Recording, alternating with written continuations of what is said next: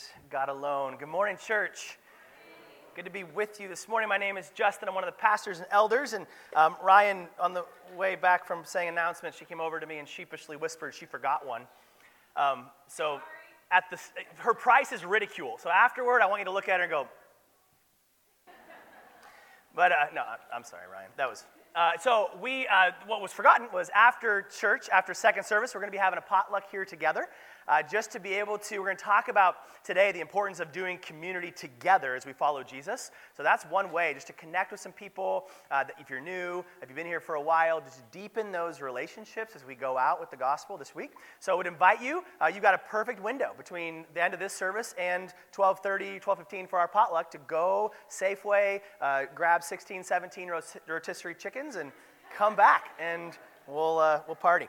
Uh, so uh, if you have your Bibles, we're going to be in John chapter 1 this morning, finishing up John chapter 1. We've been walking through this gospel together. Uh, but want to start, uh, first of all, uh, obviously, talking about show and tell. Uh, does anybody remember uh, growing up, or maybe you're still in school, uh, things, shout out a couple things that you guys brought to show and tell back in the day?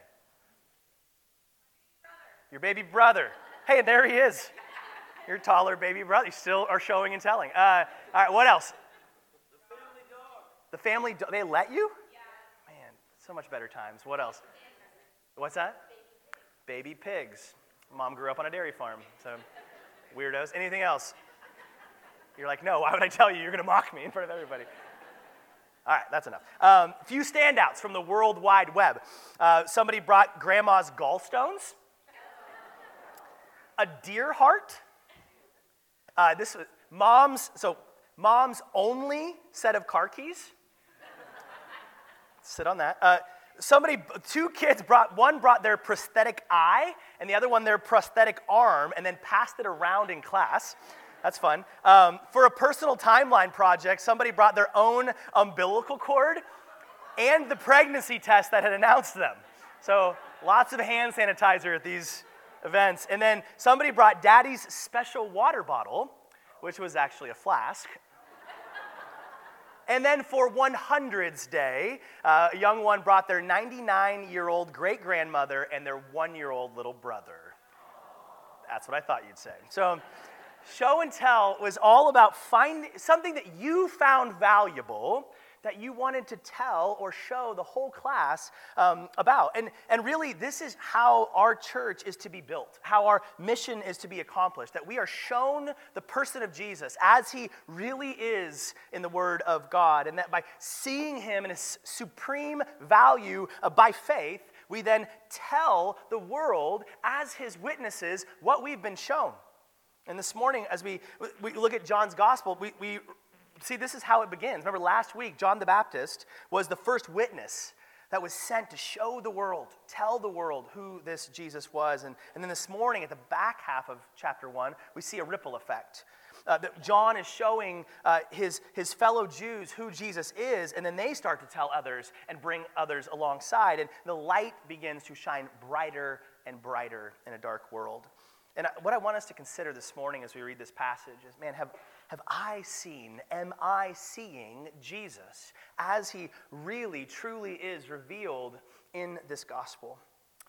Uh, or am I making up my own version of him, a warped version of him that I'm following and trusting in? And then from that, am I on mission telling the people around me about this Jesus that I've seen?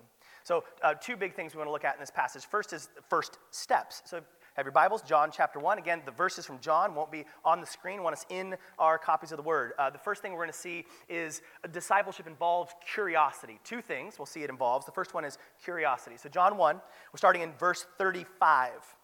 The next day, so the, we, this, the day before it was when John the Baptist said, I saw Jesus, Spirit of God descending on him. This is the, the Lamb of God who takes away the sin of the world. Now, this is the day after that. The next day, verse 35, John was standing with his two disciples and, and so here he is standing with two of his disciples, and it says, verse 36, when he saw Jesus passing by, he said, Look, the Lamb of God. Now, that's what he said yesterday when Jesus walked by. So every time he sees Jesus, he says, Look, the Lamb of God. I don't know if it's like those, you know, automatic doors at Walmart where every time you walk by, even if you're, if he just, like Jesus bends down to tie his shoes, pops back up, look, there, he, the Lamb of God is back. Might have got old. I, I, don't know, but he keeps pointing him out. And then I love verse 37. Um, it says, The two disciples heard him say this and followed Jesus.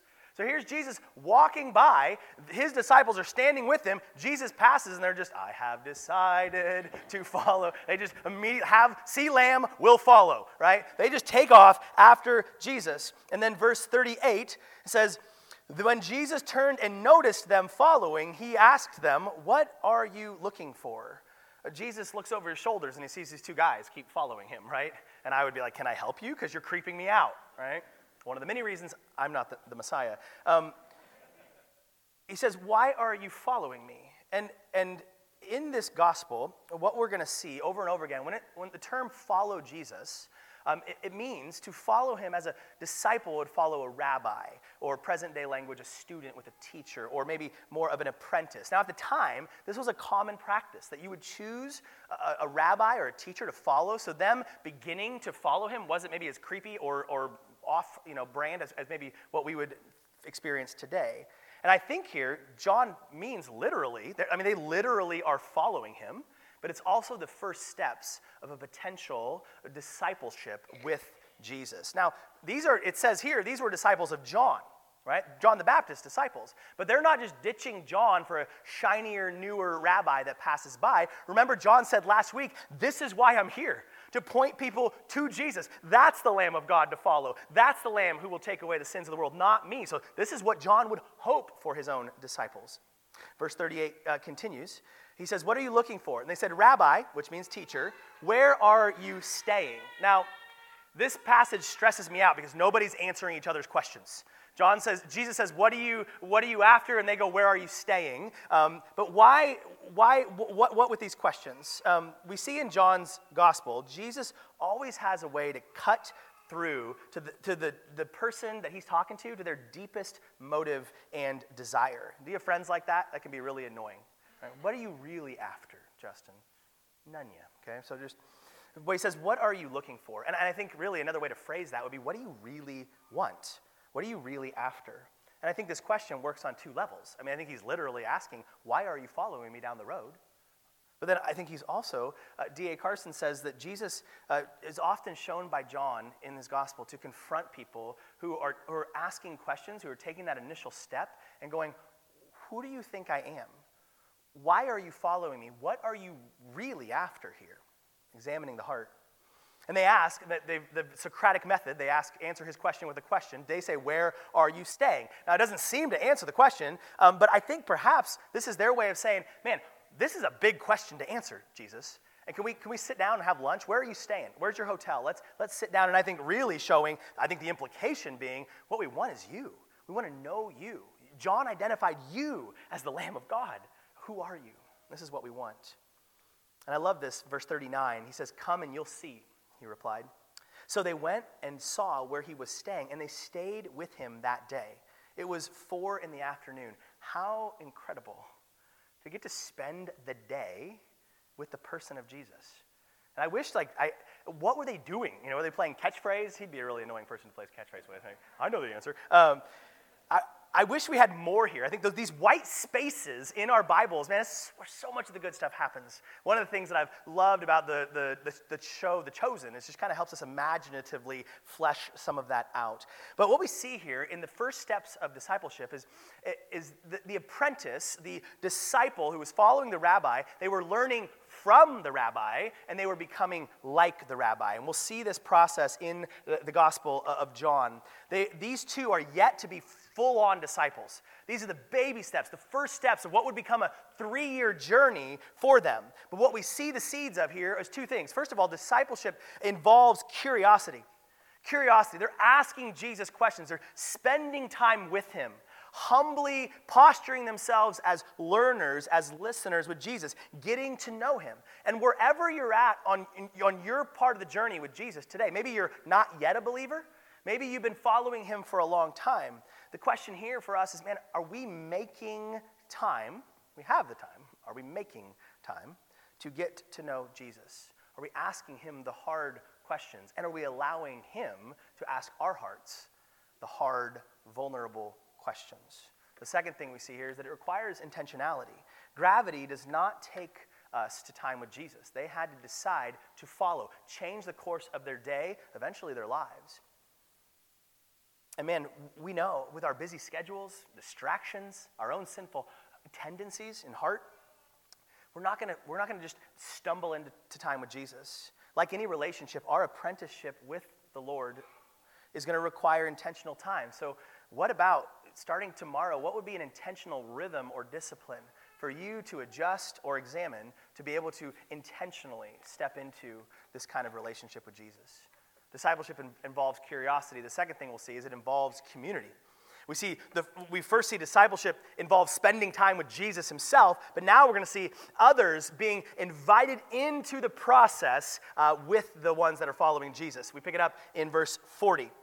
Andrew, Simon Peter's brother, he clarifies, was one of the two who heard John and followed him. So we see here one of those first two that weren't named initially is Andrew. We're not told who the other one is. Some speculation it's John, the author, but we're just not told. But it says here that, that Andrew is, and he's identified uh, as Simon Peter's uh, brother. Now, Andrew's the oldest, but he says, This is, remember Simon Peter's, Simon Peter? This is his brother. Right? This is how it's always like, you know, Jeremy, this is his older brother Justin. It's super annoying. Um, but at the time of, that John wrote this, Peter would have been much more widely known. And even outside of Jewish and Christian circles, he was a celebrity at this point in time. So it would have made a lot more sense to say, even if you were like, this is Justin Bieber, Justin's older brother, right? Oh, okay, I got it. You know, they would have been tracking. So we are way off topic now. So verse 41. Um, he, so this is Andrew, first found his own brother Simon and told him, We have found the Messiah, which is translated Christ. And he brought Simon to Jesus. The other reason that, that it's mentioned that he's Simon's brother is because this is the first person he goes and tells. He goes to his brother and, and he tells him uh, that this is, I want you to come meet this Messiah. Now, verse 42 says, uh, when Jesus saw him, he said, You are Simon, son of John. You will be called Cephas, which is translated Peter. And we'll see some of the significance that in other portions of the gospel stories. But here, Andrew, who is Peter's brother, it, it gives us some of his names. So Simon was his, the Hebrew version of his name. Uh, Peter, that we most probably most commonly know him as, was the Greek translation of his name. And then Cephas was the Aramaic, which was another main language spoken at the time. Uh, was the other. So those are three names, same person, three different languages. Um, Cephas and Petros, both of them mean rock so here's one whose name would become Rock, because uh, we won't get into it. Why? But um, then he is also known as the son of John. So another name, if he didn't already have enough names, you put all that together, he's really the original Rock Johnson, right?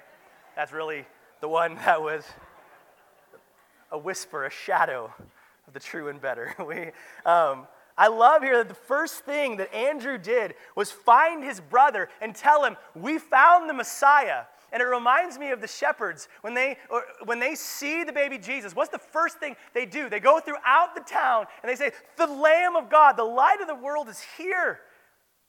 And, and what a precedent that when, when people see and by faith savor the person of Jesus as has been revealed to them, the result is to go and share him with the people you love the most.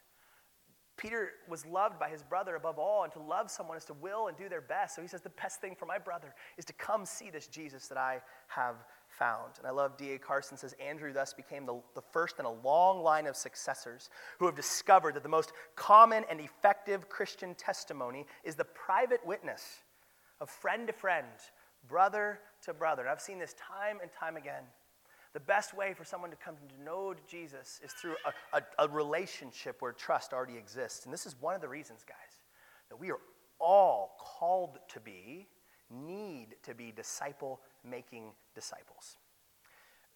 This is two principles for us here. Number one is to reach out to your surrounding community. Because here's the deal you have influence and relationship that I don't. You, it's easier for you to get to know your coworkers than, than, than for me. Right? I'm not showing up with a lunch pail. Hey, guys. It's also, you have friends and neighbors that you can hang out with and, and relate to that I don't have access to, that I don't relate to. You have hunter buddies that, and I don't hunt, right? different avenues. If you're a parent or a spouse, you've been called into a unique discipleship relationship with your spouse and your children, unlike anybody else. And so the question is are we reaching out to those that God has put into our paths? And maybe what's one step this week you can take toward that intentional reaching out? But we reach out to then bring in. We bring in to our community. The path of following Jesus we see here is not a solo hike. And just like Andrew calls his brother to follow Jesus with him, we are called to do the same. Studies show that we don't have capacity for more than 12 or so intimate relationships, close, truly close relationships in our life, 12 for each of us. So, so that means this kind of discipleship relationship, and we can only we only have so much time and emotional energy to go around to get to know someone at this kind of a level. And so a healthy church is not, cannot be, where it's just the pastor or a few key leaders doing all of the discipleship.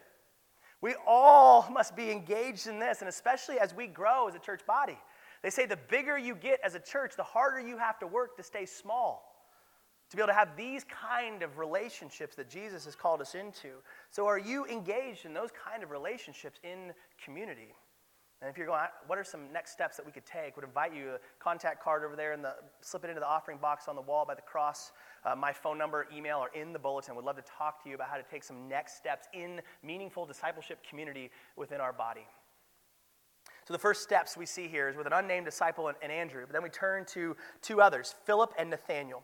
And with them we see an invitation and a promise. An invitation, come and see. Let's keep going with verse 43. The next day, so after he hung out with Andrew and the other unnamed disciple and then Peter, the next day Jesus decided to leave for Galilee. He found Philip and told him, told Philip, follow me.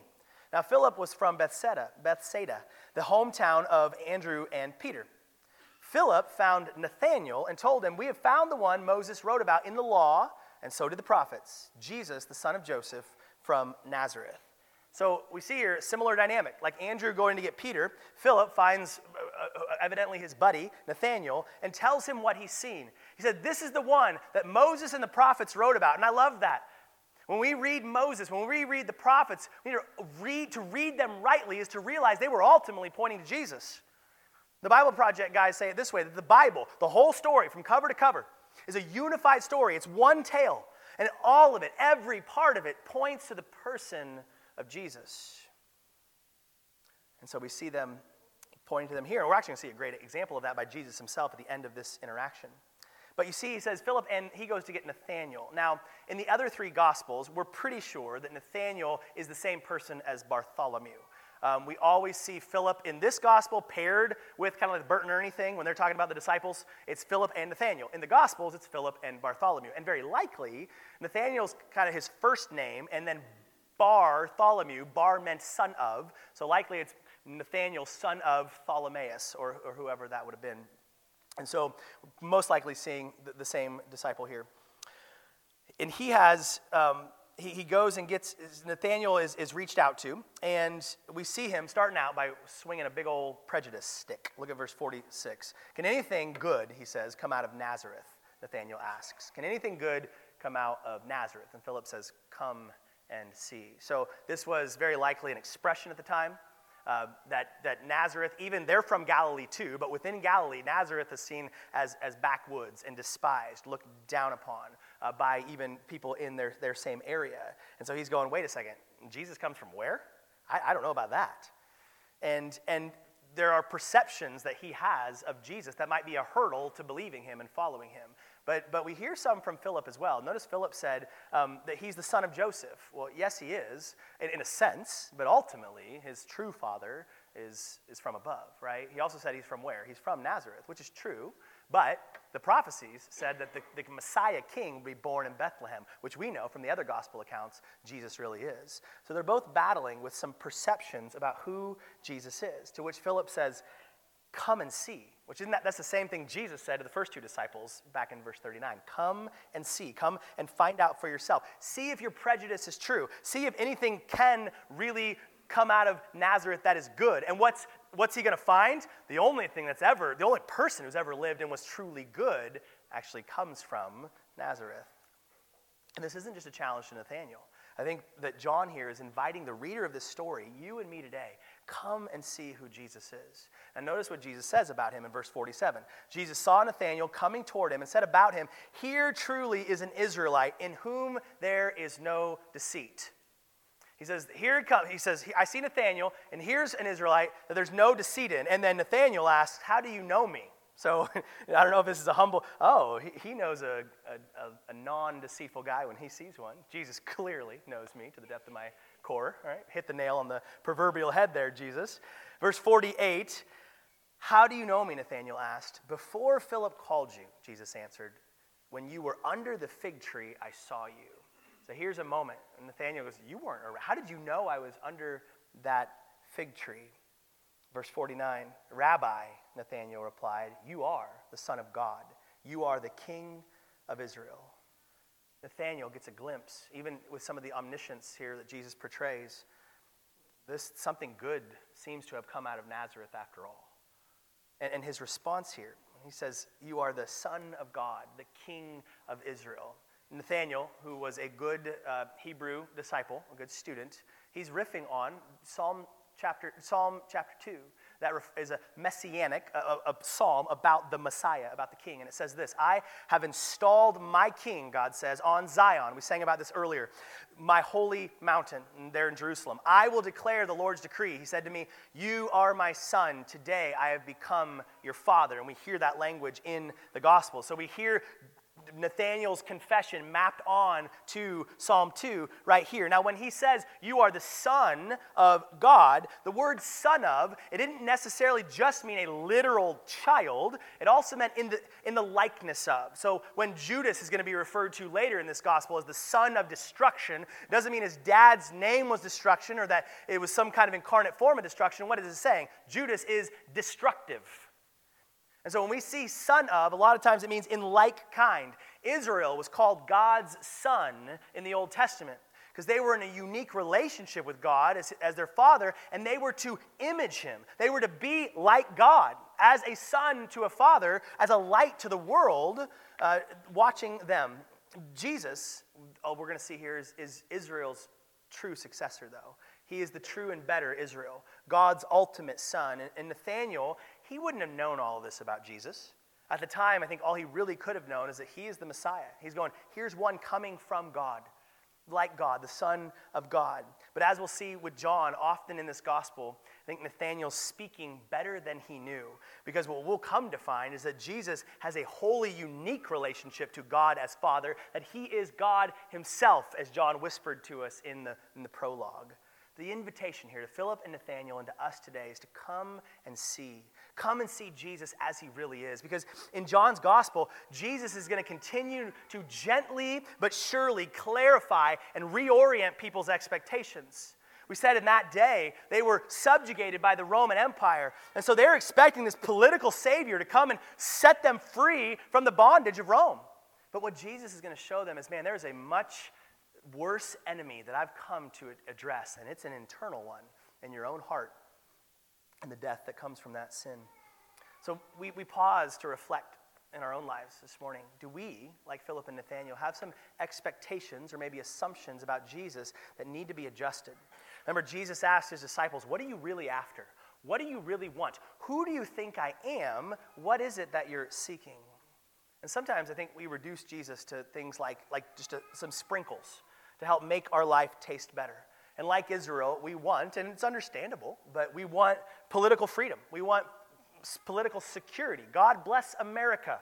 Would Jesus shed his, his sprinkles on the land that I love? We, we want him to be a, a genie, that we, we just want him to give us whatever we demand. I mean, whatever we, we wish or ask for a, a spouse, a child, success, the right answers. We want, we want Jesus to be genie on demand. Or sometimes we picture him as some aloe that's here just to take away our suffering. And that if, if, I'm following Jesus, I shouldn't suffer, right? My, my family shouldn't suffer. So why are we still getting sick? Why are we still having financial struggles? I thought Jesus came to fix all that for me. Now, he, listen, he did come to make life better. He, he did come to, to fulfill our ultimate desires. And he did come to end suffering once and for all. But oftentimes it is not the way or the timing that we want or think. And I think that's where I know for me, I can get angry and even disillusioned with the Jesus that's not the Jesus that he ever claimed to be. We need to check our premises. Who is it that we're coming and seeing?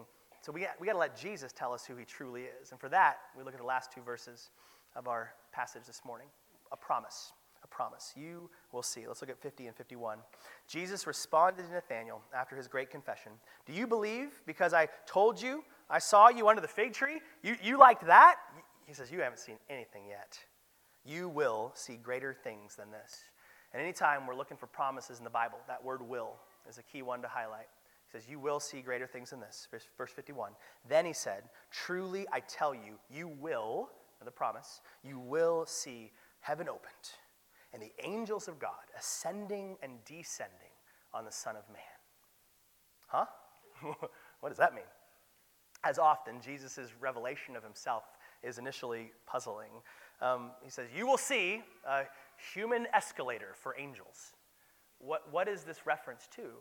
Well, some of us might be connecting that back. Remember Jacob's ladder in, in uh, Genesis 28? This was the original stairway to heaven.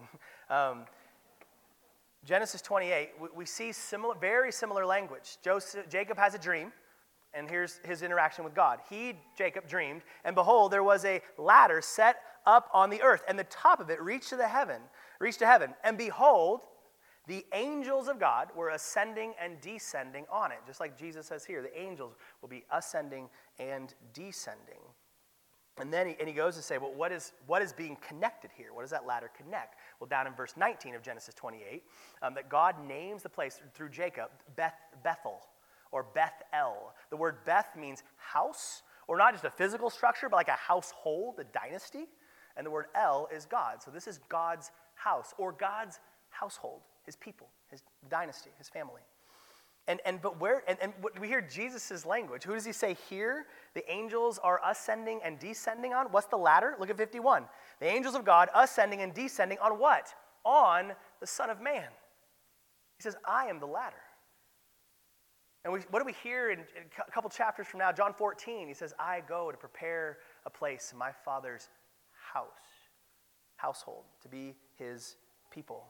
Every good Jew would have acknowledged Jacob as the father of Israel, the father of the 12 tribes. And Jesus here is inserting himself into the story. And he's saying, everybody must now recognize me as what Jacob, what Israel was pointing to. God is no longer revealing himself in Bethel or in the temple, but in Jesus himself. He will become, he uses that language, to abide in me, dwell in me. I will become the household. I will become the meeting place of the family of God. I'm the ladder. I am the way, the truth, and the life, he'll say. I'm the one that Israel was pointing to. I am the access point of God.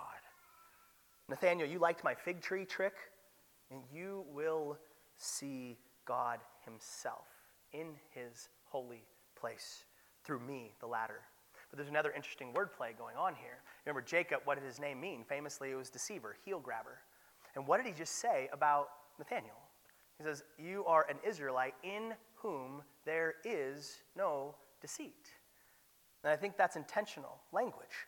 Remember, Jacob has that moment, that key moment, that turning point in his life when he's wrestling with God and he has a revelation. He sees God as he is. And after that wrestling, he, and after he profoundly changed, God changes his name in lieu of that. And he says, You're no longer Jacob the deceiver. He says, You are now what? Israel. Israel means one who wrestles with or one who sees God. And so we see him talking here to Nathan, saying, Nathan, you are an Israelite without deceit, that you are not acting as a Jacob you are acting as an Israel, one who right now is seeing God in the flesh. This is incredible. And the blessing, he says, the blessing, the phrase that he uses, in whom there is no deceit, that's a blessing that David speaks about in Psalm 32. Again, listen to the language mapped on here. Verse 2 How joyful is a person whom the Lord does not charge with iniquity, that's sin, right? And in whose spirit there is no deceit. So, who is the blessed one? The one in whom there is no deceit. Now, we know there's no human that has never told a lie, right? All have fall short. We've broken that commandment. But what does it mean to, to have no deceit in you? He clarifies down in verse 5. Then I acknowledged my sin to you, and you did not conceal my iniquity. I, and did not conceal my iniquity. I said, I will confess my transgressions to the Lord, and you forgave the guilt of my sin. Says to have no deceit in you is to confess freely who I am as a sinner and who the one I'm seeing is as Savior. But the, the tension point there is how can somebody who is full of iniquity, full of sin, be forgiven? That's not a just move by a God, right? He must punish all sin. He must keep account of every wrongdoing. So, so how does the tension relieve? Well, it's only on the ladder where we see the ascending and the descending. And Jesus says that happens on the Son of Man. Now, this is one of Jesus's, if not his most favorite title that he uses for himself. And what did we say that, that word son of, that phrase means? We said it's likeness, right? So, in a very real way, Jesus, when he says, I'm the Son of Man, he's become flesh, right? It's God incarnate. So, in many ways, he said, I'm human like. I, I am a human myself now. But it also points to a deeper prophecy of the Son of Man, uh, probably most pointedly from Daniel chapter 7. Daniel has this, this uh, vision he says, I continued watching in the night visions, and suddenly one like a son of man was coming with the clouds of heaven. He approached the Ancient of Days, that's God, him, the Father himself, and was escorted before him. And here's what the Son of Man is told this is not just any mere human. Verse 14 He, the Son of Man, was given dominion and glory and a kingdom, so that those of every people, every nation, every language should serve him. His dominion is an everlasting dominion that will not pass away, and his kingdom is one that will not be destroyed. This is no mere mortal, even though he will be human. This is the King, the eternal Lord of Lords. And again, Israel would have heard this, and, and they're thinking in their present day, man, we got to beat up the Romans. So they're thinking King Leonidas. They're thinking Mel Gibson, right? There's going to be some form of political and physical freedom that's going to be brought to us here. Let's take the sword to Rome. Let's do this thing. But in John's gospel, we're going to see Jesus, as we said, clarifying his true and better mission as the Son of Man. Because the Old Testament also addresses this King of Kings as the suffering servant. He would descend to earth on a ladder, but then continue to descend downward, Philippians 2 says even to the point of death on a cross. And through that descension, he would be able to ascend back to his father's house. He, he became a man, of son of man, so that he could be a human that could die, and that through his death he would be raised up, ascend to be crowned King of kings forever.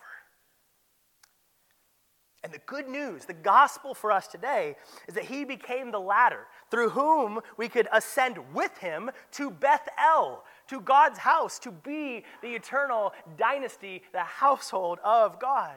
Jesus is not just sprinkles to make our life go better. He's not just genie to give us what we think we most want or need. He's not just aloe to take away all suffering. We see with the person of Jesus in John's gospel that following him means not following him around the cross, but through the cross. Not around suffering to glory, but right through it. And our call, just like Jesus, our rabbi himself, is to die to ourselves, like Nathaniel to be one in whom there is no deceit, that I'll freely confess I'm jacked up, I'm a sinner.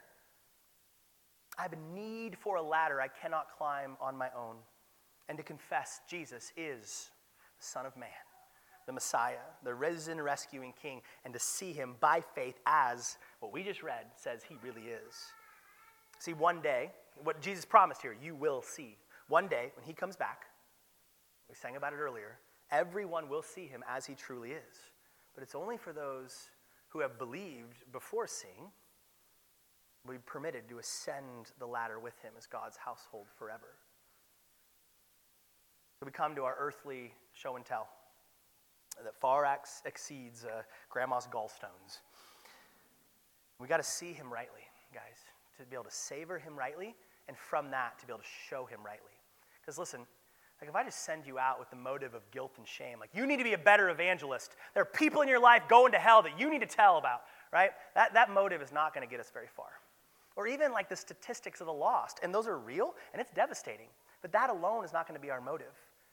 The only motive that's going to last is going to be seeing Jesus himself and savoring him for who he truly is and wanting more than anything our friends, our family, our neighbors, the unreached around the world to know this Jesus that we see and that we savor. This is how the church of God is going to be built his household, the mission to be accomplished, that we see him by faith and we tell of him as his witness. let's go from here this week, church, and let's show and tell the Messiah as we've seen him. Father God, we thank you for revealing Son of Man, whom the angels ascend and descend on. The only access point we have to your heart as your new and better household. So, Father, I just pray in these next moments, because we all, man, just like Peter on the boat, we, uh, Cephas, we take our eyes off of Jesus as we climb out onto the boat to follow you.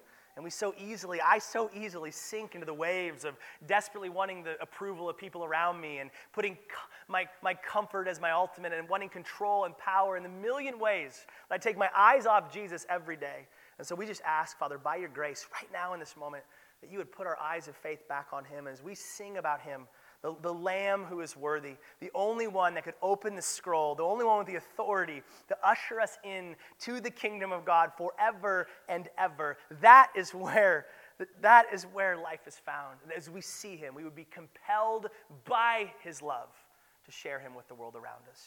We pray these things in the name of the risen Son of Man. all God's people said.